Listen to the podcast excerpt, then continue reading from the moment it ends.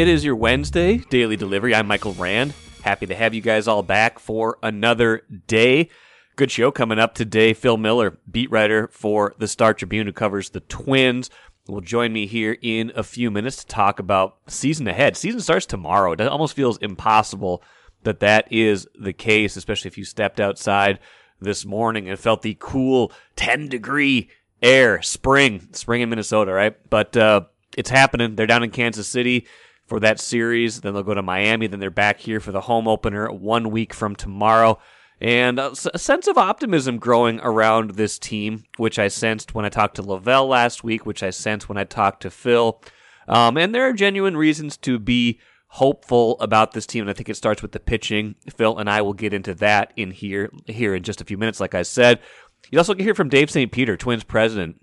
Caught up with him yesterday. Um, they uh, introduced a new scoreboard, um, some other enhancements at the ballpark. I asked Dave about those things, so I'll run that uh, that interview with you, just a short one, but I'll, I'll play that for you as well ahead of the uh, the opener. And again, the home opener not for a little over a week from now, so you won't see those things for a little while. But uh, thought it was good to get that to you now. Um, got some uh, Timberwolves thoughts at the end of the show. Good story from Chris Hine on Mike Conley Jr. A lot of the things that I've been thinking about expressed in his story by Chris Finch by Conley himself. Just just what he has meant to this team, especially during this latest four game winning streak. First, though, what did I miss?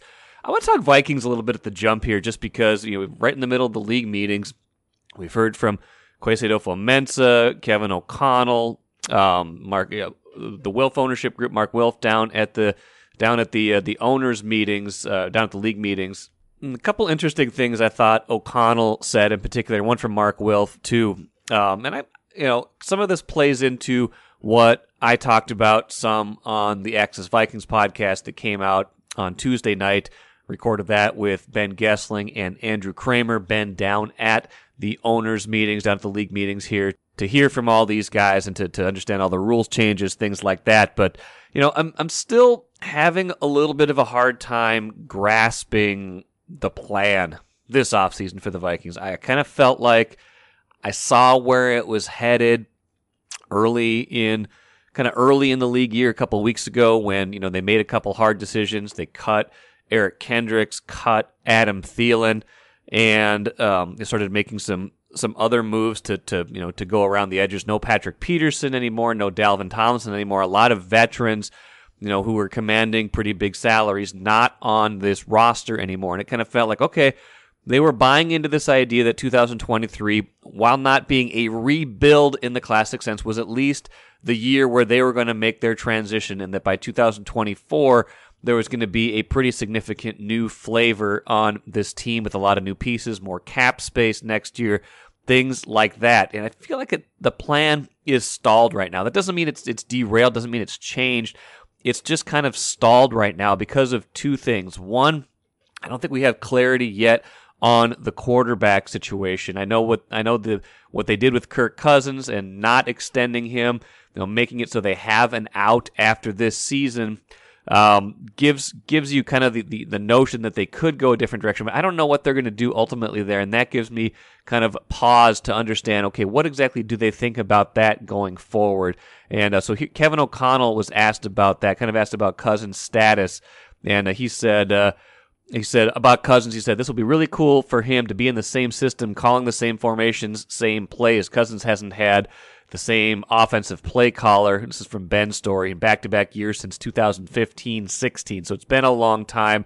I do think that'll help Cousins this year, but O'Connell went on to say, um, that he and Cousins have great rapport. Quote, so I'm just excited to see him in year two. My goal in 2023 is one of the best seasons Kirk Cousins has had playing quarterback in the NFL. When that happens, I think it's a really good thing for him and the Vikings. So again, you would never close the book on Kirk Cousins being here longer than this year.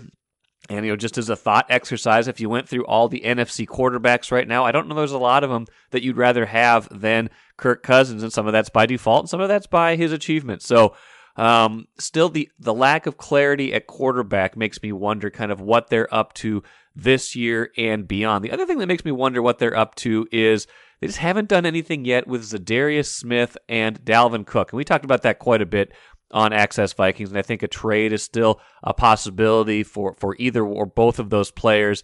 Za'Darius Smith, that situation just kind of complicated by, you know, he, he's not exactly happy with his contract situation.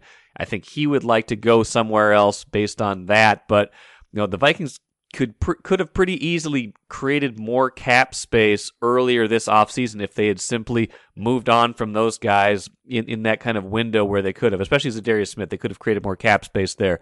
So it's hard to imagine them cutting Za'Darius Smith at this point. He's still a valuable player, but after signing Matt Marcus Davenport, after you know still having Danielle Hunter, hard to imagine they're going to pay three you know three edge rushers that much money to play in this system this year. So that piece of it's interesting to me.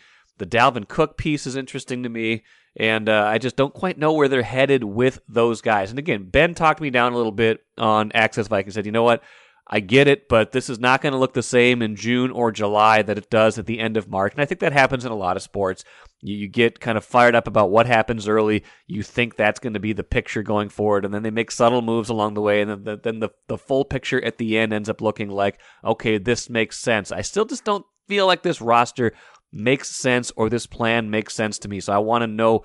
I'd like to just fast forward and know what it's going to look like, I guess is what I'm saying. But We'll try to exercise some patience, see what they're able to do in the draft, what they're able to do uh, going forward like that. But I just feel still feel like they want to be, you know, competitive. That they're not ever going to fully commit to something where they're not going to have a chance to at least be a 500 team. And I don't know if that's that, that's a model. That's one way to go about it. I don't know if that's if that's what the way I would go about it. Mark Wilf saying we want to be super competitive every time we step on the field every season. We feel we're going to be strong. Of course, division winners, we're going to be strong. We know there's strong teams in our division now, and we have to t- never take anything for granted. I think that's why they're working every single day to turn over every stone, if you will, to just keep getting better. So I don't think they're ever going to bottom out, and maybe that's okay. If you bottom out sometimes, you don't come back up for a very long time. I just wish they were a little bit more committed to a rebuild this year than I, than I sense they are right now. I wish they were committed a little bit more to a bigger kind of okay. 2023 might not be the greatest year, but if we pivot right now, there could be better years ahead. I don't sense they're there yet. I think that might be might be a better strategy, and maybe that'll emerge. Maybe we will see more evidence of that as time goes on. Right now, I'm just not seeing it. Take a playcation to Mystic Lake with 24 7 gaming, the good times never have to end. And you can satisfy your cravings at our restaurants and bars. Or relax in one of our luxurious hotel rooms. Those that play together stay together. And don't forget to join Club M so you can spark new memories and bask in the rewards along the way. Follow the lights to Mystic Lake, where every day is playday. Let's talk baseball today. Phil Miller, Twins beat writer for the Star Tribune, joins me. Season opener just around the corner, Phil, Thursday in Kansas City. Um, a lot of intrigue around this team. I was asking you before we started recording.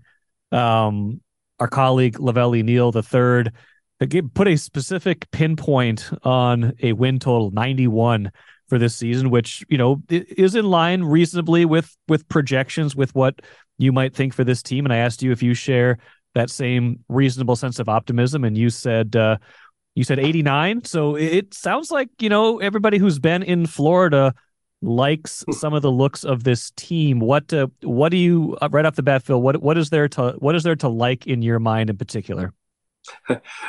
it does strike me that we are like this every year. You don't go to you don't go through a month of spring training and walk away thinking, "Wow, what a what a waste of time. Those guys are terrible." right. Uh, so, so yeah, it's the typical uh, let's go optimism. Uh, but I do think uh, I in, in my uh, season preview for Thursday, I uh, I was talking to Thad Levine about uh, about this team and and about their recent history, and he said something that that kind of struck a chord after watching these guys in spring training, which is that yes, we do not have a number one starter. There is not a Justin Verlander. There's not a Gerrit Cole. There's not a Max Scherzer on this team.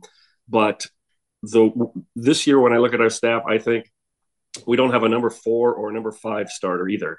That uh, that the five guys in our rotation, six with Bailey Ober, who they who would be um, in the rotation under any other circumstance. Practically, is that uh, is that uh, all five guys you would recognize on other teams as being their number two or number three guys. That, that they don't have a reclamation project at the end of the rotation anymore. I I hate to name names, but uh, let's go Jay Happ, Matt Shoemaker, Chris Archer, Homer Bailey, uh, Hector Santiago. Um, you, you, know, they have they have filled out the rotation with guys that you cross your fingers when they're out there. Uh, you know, Thad said that they feel like in the great majority of nights they will probably have the better starting pitcher on the mound and uh, even if they don't, uh, they'll be competitive. So that is a change, uh, and that they are pinning a lot of their hopes on, well, on the health of the rotation, which,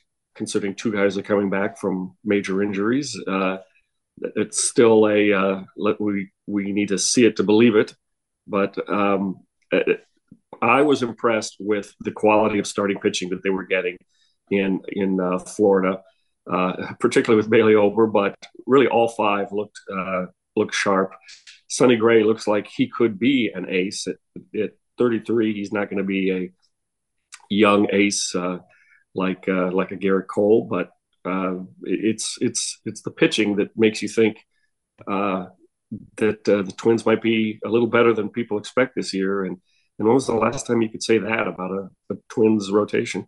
It's been a while. I, I, I do think that that is you know as I kind of watched them assemble this, especially after they went out and got Lopez in the in the Arraez trade, and you're like, okay, that that kind of adds to this kind of ideas of this kind of idea of, of twos and threes and a guy who's maybe more even established and younger in that in that mix.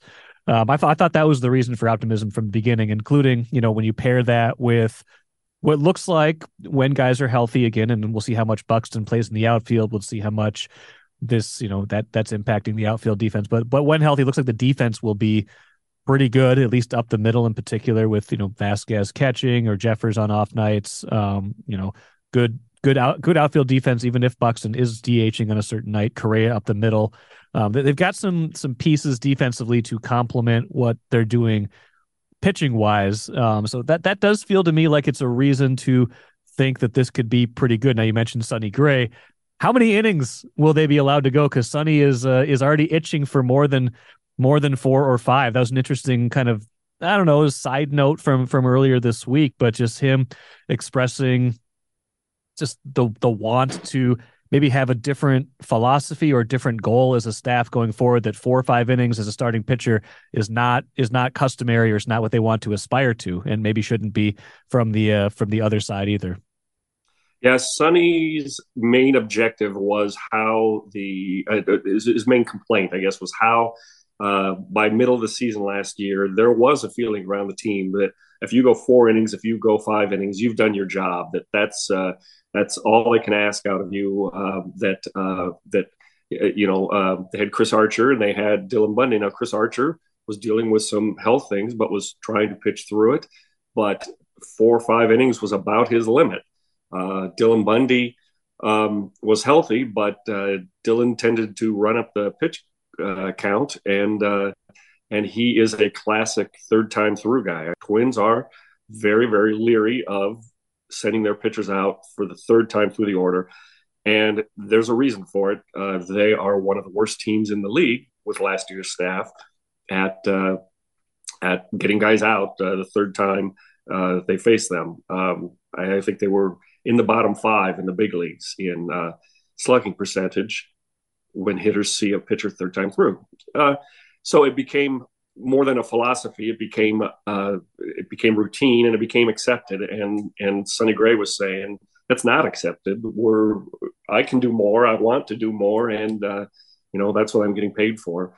Um, he said that uh, you know I, I, do think it was a, uh, uh, a not very subtle shot at uh, Chris Archer and at and at Dylan Bundy, but he said that this staff are uh, pretty uniform in wanting to go longer. Rocco said at the beginning of camp that uh, that pitchers will go deeper into games this year. We'll uh, see if that's true. They're I know they are still handling Kenta Maeda with with care coming back from Tommy John surgery, uh, so he might be the exception. But uh, you know, the result of all the short starts, and they had the, the most in the majors last year, was a tired bullpen, and uh, uh, you know they they fought and fought to try to keep these guys uh, uh feeling fresh. Uh, they went through the most pitchers uh, that they ever have in their history, um, and it, it's a lot less effective. So um, there is good reason to hope that that's the case, and that Sonny Gray uh, said it on the record was was entertaining, and I know it warmed a lot of hearts among the fandom.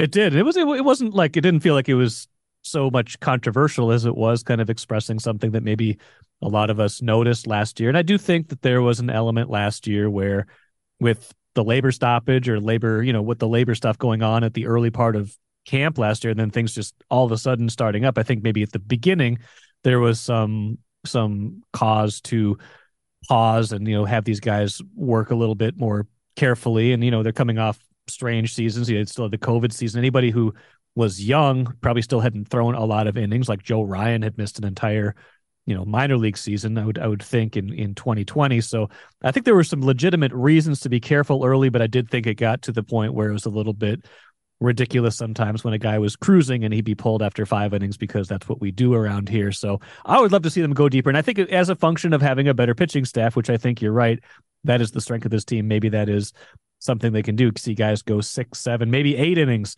from uh, from time to time as long as the uh, the pitch counts are down. How much does how much do you think the the pace, the way the game is played, does that factor in at all to, you know, if, if these games are going to be shorter, if they might be a little bit crisper, maybe, maybe that would help uh, help pitchers stay out there a little bit longer too at times. Yeah, and that's going to be interesting to see how that plays out because there's two schools of thought to that. I know that uh, Rocco expressed early on that man conditioning is going to be important because uh, there's going to be you, you, you can't catch your breath, you can't slow it down.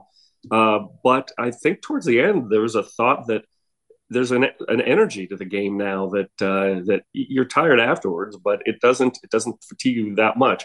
Rocco is very aware of a of a guy has a difficult inning. Uh, he throws 25 or 30 pitches, then he sits down, and uh, there's a the team goes out one two three, and the pitcher's back out there within a couple minutes. Uh, he might pull some guys there. I think that is uh, that's concerning to him, but uh, there is a sense that that the faster games might uh, might actually uh, be good for uh, pitchers to get them going a little bit longer. That that the slog of the game is actually more tiring than the than playing it faster. Um, so that does enter a, a really unknown element to this season. When you and I talked last time you were on about some of these rule changes, and you've written about them quite a bit for the lead up to the season, kind of the the special previews that you've written. I mean, I, I imagine it's not much different than it was two, three weeks ago last time we talked, but I it just kind of kind of feels like there is still this momentum where people are on board with this, that we're still going to be kind of waiting and seeing how things are enforced or how the shifts really impact things once things get going. But it does feel like there's a certain sense of optimism or a certain sense of curiosity, at least, for people to see how this impacts the game, um, and and people maybe expecting it to impact it in a positive way. Well, yeah, it, that was definitely the case in Florida, and it surprised me. I thought that there would be, uh, I thought there'd be a lot of complaints. I thought there'd be many, many times more complaints than we heard about uh, you're affecting how I pitch by insisting on this clock, by speeding it up and I will say that it's not entirely clear that it that will continue in the regular season. But uh, you know, they're in Florida, they're in Arizona. The sooner they get out of here, the sooner they can go meet family for dinner and uh, play around a golf. Uh, in the regular season, now the stats count. Now, you know, now you're affecting my livelihood if I can't uh, think through how to get through this inning. So uh, uh, there might be uh, it, it, might change things. Uh, spring training is not real life. Uh, but that said, everyone was so positive, uh, far more positive about it than than I expected. That uh, I think some of those uh, good feelings will carry over. The other thing is, the great majority of fans don't pay much attention to spring training, and so uh, they haven't experienced this. They haven't been yeah. to a, a, game at Target Field or or turned on the TV to uh, to watch a Twins game, and I think they will be surprised and uh, and uh, really enjoy the uh, the new pace of the game because uh, the the rule works, and you know the if if the players and the umpires have all bought in as they seem to in Florida and Arizona it's going to be a it's going to be a the largest change in the game that uh, that I can think of since the designated hitter. Uh, wow. I suppose the I suppose the pandemic was a big change. Well, yeah, but that was but that's still you know. But it was temporary. But the runner the runner on second rule that came from that and stayed that was yeah. a pretty big change. But that doesn't impact. I mean, this impacts every single game. That impacts six percent of games or whatever goes to extra innings.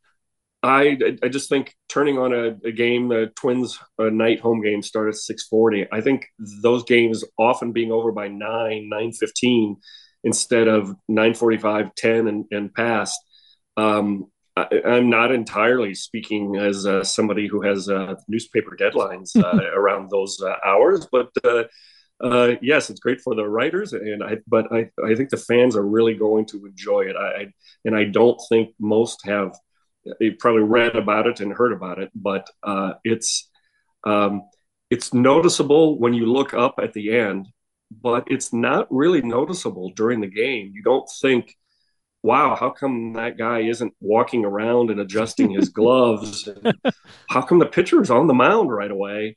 Uh, you don't even notice it. Uh, it is uh, um, it, like I say, I I I thought they were messing with the uh, a disaster um, after hearing the minor leaguers uh, talk about how much they disliked it last year. But the group think this year is this is great, and uh, I'll bet fans agree. Same amount of pay for a shorter work week, Phil. You can't argue with that. Um, hmm. so um, that said, if uh, if Joey Gallo is batting leadoff for this team, you could still see a lot of seven, eight, nine pitch at bats to start the game. That'll slow it down at least from the jump. Do you think that's their leadoff hitter against right-handed pitching? And then how does the lineup kind of flow from there with what we know about injuries, health, who they like and don't like coming out of camp? I do think that Joey Gallo uh, will uh, will be a frequent uh, leadoff hitter against uh, right-handed pitching. Uh, and you can see the thinking behind it. For one thing, uh, he, he, just led the league in walks a couple of years ago. He's a, uh, you know, the Twins haven't had a haven't had a hundred walk guy since uh, the early part of Joe Mauer's career. Hmm. He's a guy that uh, gets on base a lot, and and he yes, he's kind of an all or nothing guy. He also strikes out more than anybody else, Miguel Sano like, but um, but he's a but he's a power hitter, and I I think back to the uh, how happy the Twins were with Max Kepler in his big power year in 2019 as the leadoff hitter, and we asked more than once. Uh, you know, uh, he's hitting home runs to start these games a couple times a week, uh, and uh, Rocco's response was, "Well, what's wrong with that? You know, it's a it's a good way to start games." I so it's an interesting look. You know, they just don't really have any speed on the team. Uh, for as much as Rocco talked about, uh, we're going to play a crisper, livelier, faster game. Uh, they don't really have uh, a lot of guys to steal a lot of bases, and uh, uh, you know they're more inclined to use an on-base guy, which, weird as it is, is kind of Joey. excuse me, kind of Joey Gallo against left-handed pitching. Uh, I think for now, until Jorge Polanco comes back, we'll probably see whoever is filling in for him, uh, whether it is uh, Kyle Farmer or uh, Donovan Solano. Uh, probably one of those guys are good leadoff, good on base guys against left-handers. So I don't think they're going to see many left-handers early in the season. not in Kansas City or Miami, but I think that could be the lineup settling in, and then depending on how Buxton's season going uh, is going, maybe he uh, moves up to that spot a little bit later. Oh man, it's just like when Gardy used to just throw Mike Redmond in the three spot when Mauer was out, huh? Just I hey, a catcher's got a bad third. Uh, sorry, a, a second baseman's got a bat first. Is that how it's going to go? Well, and Gardy's big thing was, uh, you know, a, a, bunter has to bat second, uh, which uh, is Those no the longer days. the case. That is no uh, longer the case. No. No, uh, I, I, think uh, Carlos Correa will be the second hitter pretty uh, pretty routinely. That's where he likes to hit, and uh, that's uh, that's that's where they like to hit him too. So uh, you know, it's funny. Last year, every every talk, every uh, thought about the Twins going into the season was Carlos Correa and uh, how transformative he was he would be, but it would only be for one year. Shockingly, he is back now, and it's it's almost like it's almost like he's taken for granted now, and it's like, well, what else do the Twins have? I, it, it's uh, he has kind of uh, flown a little under the radar uh, this this spring, uh, and I'd be interested to see now that he's got his his legacy contract. Now that he's uh, settled in, he uh, can make this place uh, his home for you know for good baseball wise.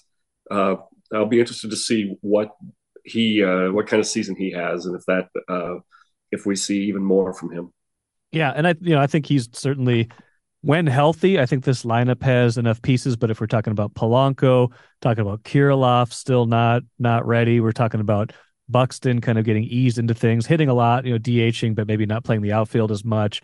I, I still think the question, and I don't think anybody would disagree with this necessarily. The question is, are they going to score enough runs this year? Are they going to score more than they did last year when they had what they were basically league average last year, scored about 700 mm-hmm. runs. Do you think they're better than last year offensively, or a, about the same, or potentially worse? Where do you think that that falls? Uh, well, it kind of pivots on a couple of players. I think uh, Jose Miranda is a critical one. I mean, when you say they had league average, uh, they had the quintessential league average hitter in uh, Gio Urshela uh, in the lineup, and uh, you know they want you know he had a good year and uh, they really liked him, but they want more, and uh, that's kind of up to they really think Jose Miranda provides that. They uh, they really like uh, he has improved every year of his career once he gets comfortable. Uh, if that happens again, I think they feel really good about it. Um, you know, you mentioned uh, uh, Buxton. He only played 90 some games last year, 92, I think it was. The plan, it, you know, it, it just seems like the plan is to uh, sacrifice his defense, which it's not really that much of a sacrifice with Taylor, but uh, but still get him in the lineup early. Thad Levine told me, uh, you know, we'll give up the defense early in order to have the defense and offense late. Um, it's their annual. How can we keep Byron Buxton healthy? Uh, and you know, I it's the same as year after year. Uh, where Buxton goes, so seems this team.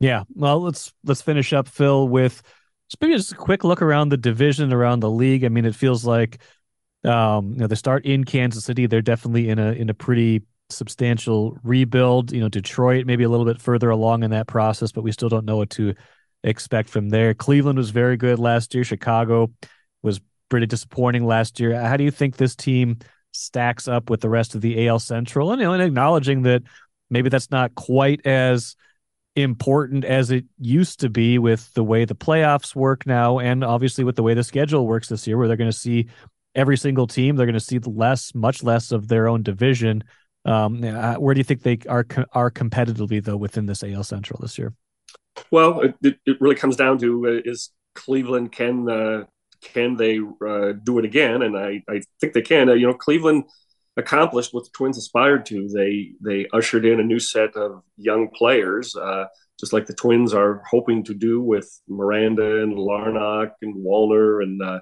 and Joe Ryan and Duran. Uh, you know, the Guardians uh, brought in uh, Andres Gimenez, uh, Amed Rosario. you know, they finally fixed their outfield with guys like Myles Straw, Steven Kwan. I think they're they are uh, substantially better and suited for uh, the long term now. And of course, uh, uh, Shane Bieber at the top of the rotation. I saw that uh, Triston McKenzie is going to be out for a couple of months, and that's the kind of injury that'll I think will keep him in and out. Uh, so that significantly weakens the Guardians, I think, because uh, they were kind of top heavy with their top two pitchers. Uh, but uh, I, I, I think that the that the Guardians uh, look like the Twins' chief uh, su- uh, competitor, and I think that the Twins probably have a better lineup, and I know they feel like they have the better pitching staff. Um, the White Sox, uh, the White Sox match up well with the Twins uh, in the uh, front line, but the Twins have uh, so much more depth behind them. The White Sox have a lot of guys that, uh, if they have good years and if they stay healthy, they're the team uh, that they could be the team to beat. But uh, if they have to dip into their AAA team, that's that's going to open the door for the Twins. I, I do think the Twins uh, are. I do think it's a two team. well, I would say I think it's a two team race if everybody stays healthy between the Twins and Guardians. and and yeah, I, I I do like their chances. I I think the addition of Pablo Lopez and the keeping Carlos Correa are going to be the two uh, moves that end up uh, decide the division. Very well could be, and we'll find out uh, some of those answers really soon. Thursday opener in Kansas City. Phil will be there. Home opener a week from Thursday.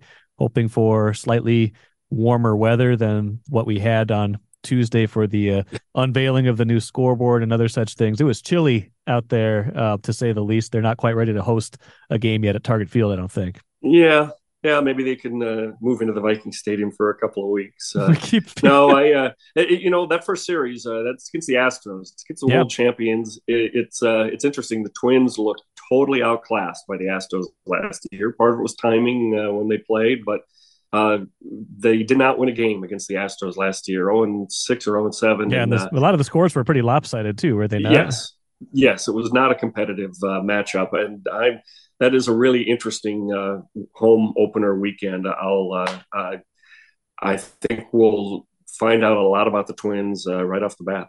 We will indeed, and you will find it out from Phil Miller. Good stuff, Phil. Appreciate it. We'll talk to you again soon. Okay, Mike. Good talking to you.